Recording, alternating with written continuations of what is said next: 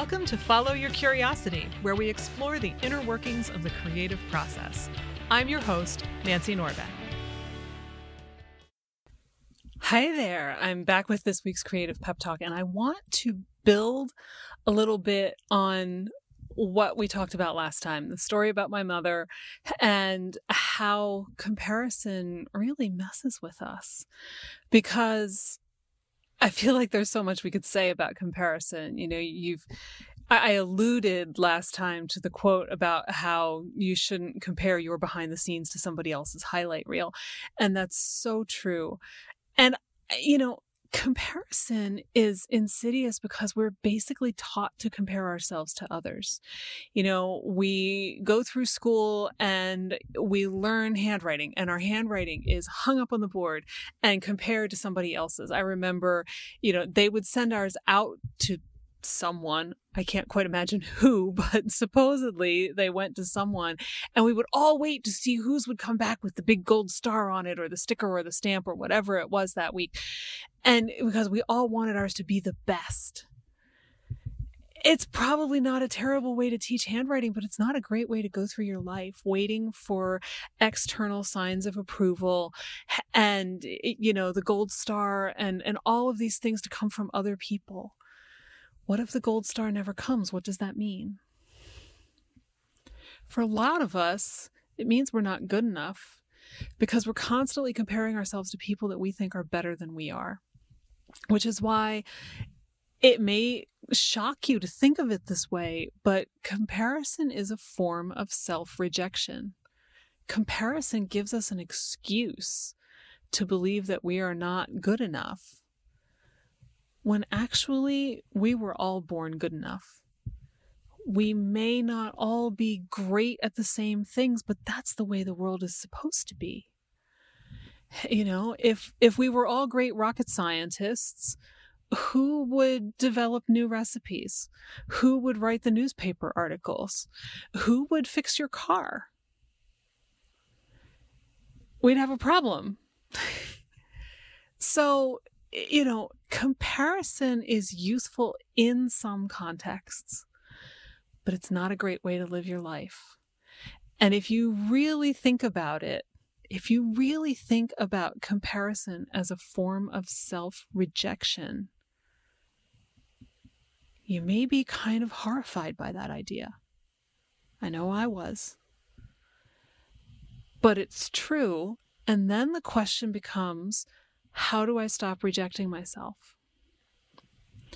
This is where comparison and perfectionism, which I have also talked about before, but frankly, I don't think you can ever talk about them often enough, overlap. They overlap a good bit because perfectionism is about believing that you're not good enough. And a lot of the time, it's about believing that if you do this thing perfectly, someone will finally tell you that you are good enough. Both of these ideas break my heart, both because they're just so painful right on their face and because so many people fall victim to them, and we do it without even realizing it.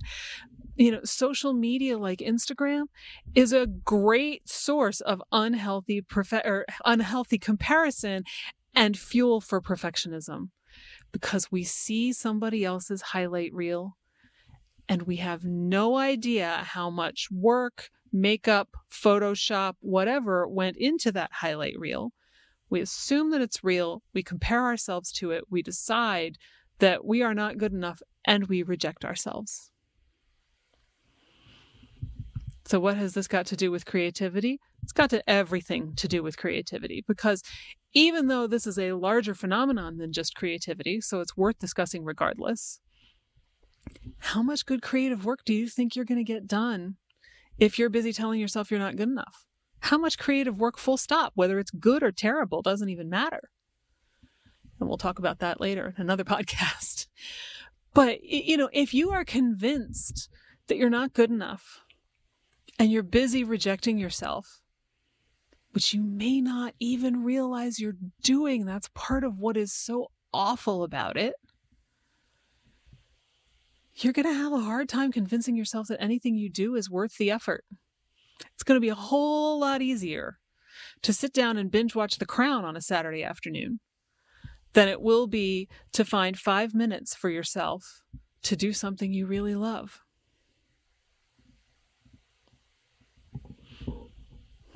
So, with that in mind, and also bearing in mind that both of these things, especially the perfectionism side, but they are so closely intertwined that I don't think it really matters, can be deeper issues that may require the work of a good therapist to work through, there are still things that you can try in order to get past them. And the first one, and I can already hear what you're saying. I can hear it in my own head because I've said it so many times.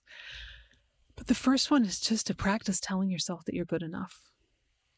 There is something to be said for being on your own side. In fact, I once heard it phrased as being militantly on your own side. And I really like that phrase, even though I think I initially bristled at the word militantly, and so you might too. But the fact is, the only constant companion you have in your life is you. The only person who is guaranteed to be there for every single thing that happens to you is you. If you're not on your own side, who will be? You got to look out for you. It's not a luxury. It is an absolute necessity. And the first thing you can do is to start by saying, you know what? I am good enough. And this is fine. It's adopting the idea that done is better than perfect. It's just practicing letting the details go, letting them be okay, and letting it be all right. That maybe when you put your swimsuit on, you don't look like that person on Instagram.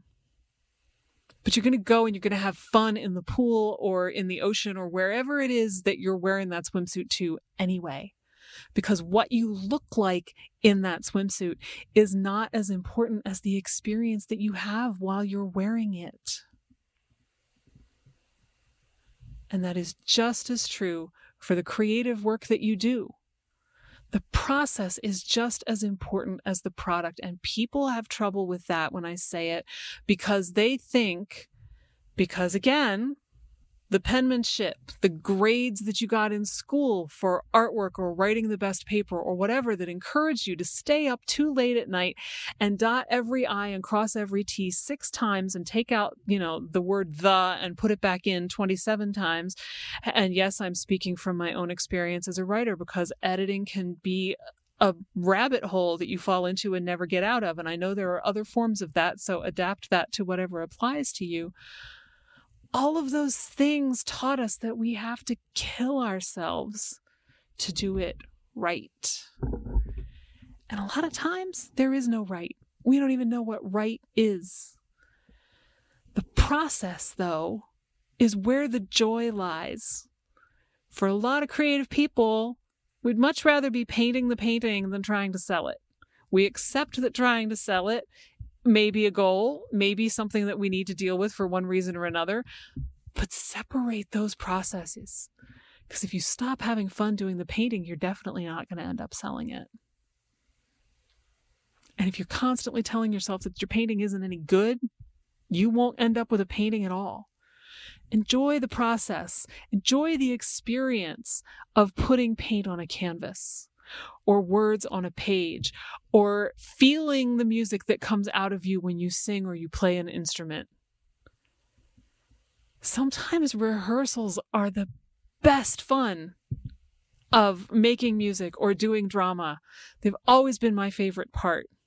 And I think it's because you lower your expectations a little bit. It's a rehearsal. You're not expecting it to be performance quality. And that's why you learn so much while you're doing it and have more fun with it. See how these things go together? Having more fun is more learning. Having more fun is more experimentation. You may find some totally unexpected new way to do something that you wouldn't have even allowed to come into your head if you were busy comparing yourself to Laurence Olivier and deciding that you had to mimic his performance absolutely step by step, shot by shot. you got to leave some wiggle room for the process to work through you, to allow you to be part of the process. You are more than a mimic. You are here to be you and give your unique gifts to the world, not to turn yourself into somebody that you aren't. And your own unique gifts will always come out in a way that is unlike anybody else's. It's yours. So why would you compare it to someone else's anyway? It's okay to say, in the case of the story with my mother from last time, I never would have thought to do this way. If you look at it as a learning experience, and then you can take that idea and you can run with it and you can see where it leads you. And it could be that the person that you got it from will see something that you did and then say, wow, I know you started where I was, but I never would have taken it where you did. And that's amazing. And can I borrow that from you? How magical is that? But if you're running around saying, well, I'm not creative because I didn't think of that, or I'm not good enough because my painting would have this flaw. Well, maybe that flaw is your style. Maybe it's something to build on, not something to banish. But in order to do any of that, you have to decide that you are good enough, that you are worthy of the work that you want to do, that you enjoy, that lights you up. And what could be more of a sign of worthiness than the fact that it lights you up? So, my challenge to you is to practice being okay with imperfection, being okay with being yourself, and reminding yourself that you are not everybody else, and that's not a bad thing. They're not you either. Y'all have your own ways of doing things and exploring things, and that's what leads to all of the different ways that we see different work presented into the world that inspires us, and then we inspire others. We may not know we do, but I promise you we do. So just take it a little bit at a time. Just a little bit. Don't overwhelm yourself with the idea, because if you're not used to it, you could shut yourself down very, very easily. But just a little bit. It's okay. I'm good enough to do this. I'm worthy of this. I'm going to enjoy the experience. I'm going to let it light me up. And I'm not going to worry about what the finished product looks like. I guarantee you'll have more fun. And your work will be better too. Now, if you want a little bit more to go with all of this, I want you to check out the Creative Tune-Up Kit, which is available now. I'll have a link in the show notes. It is a simple but profoundly effective set of tools that will help get you out of a creative rut, get you started in a creative pursuit if you don't already have one, and keep you going.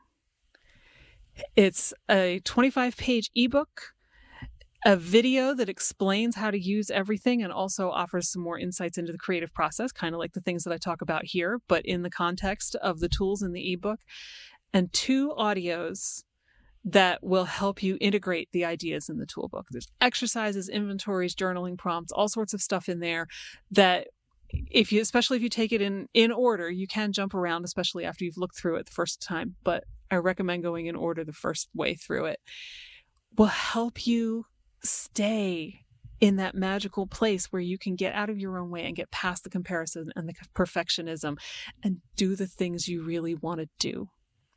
You deserve the creative life you've dreamed about. And that's why I created this kit for you. So I hope you'll check it out. And if you do, I hope you'll let me know what happens when you try it. So link in the show notes for that.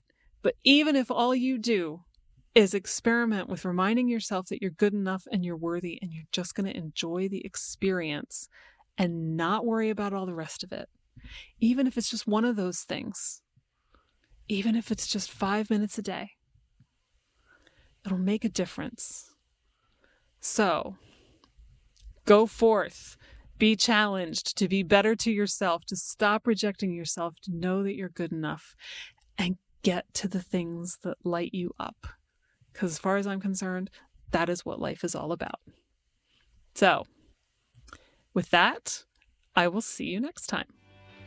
You can find show notes, the 6 creative beliefs that are screwing you up, and more at fycuriosity.com. I'd also love for you to join the conversation on Instagram. You'll find me at fycuriosity. Follow Your Curiosity is produced by me, Nancy Norbeck, with music by Joseph McDade. If you like Follow Your Curiosity, please subscribe, rate, and review on Apple Podcasts or wherever you get your podcasts. And don't forget to tell your friends. It really helps me reach new listeners. See you next time.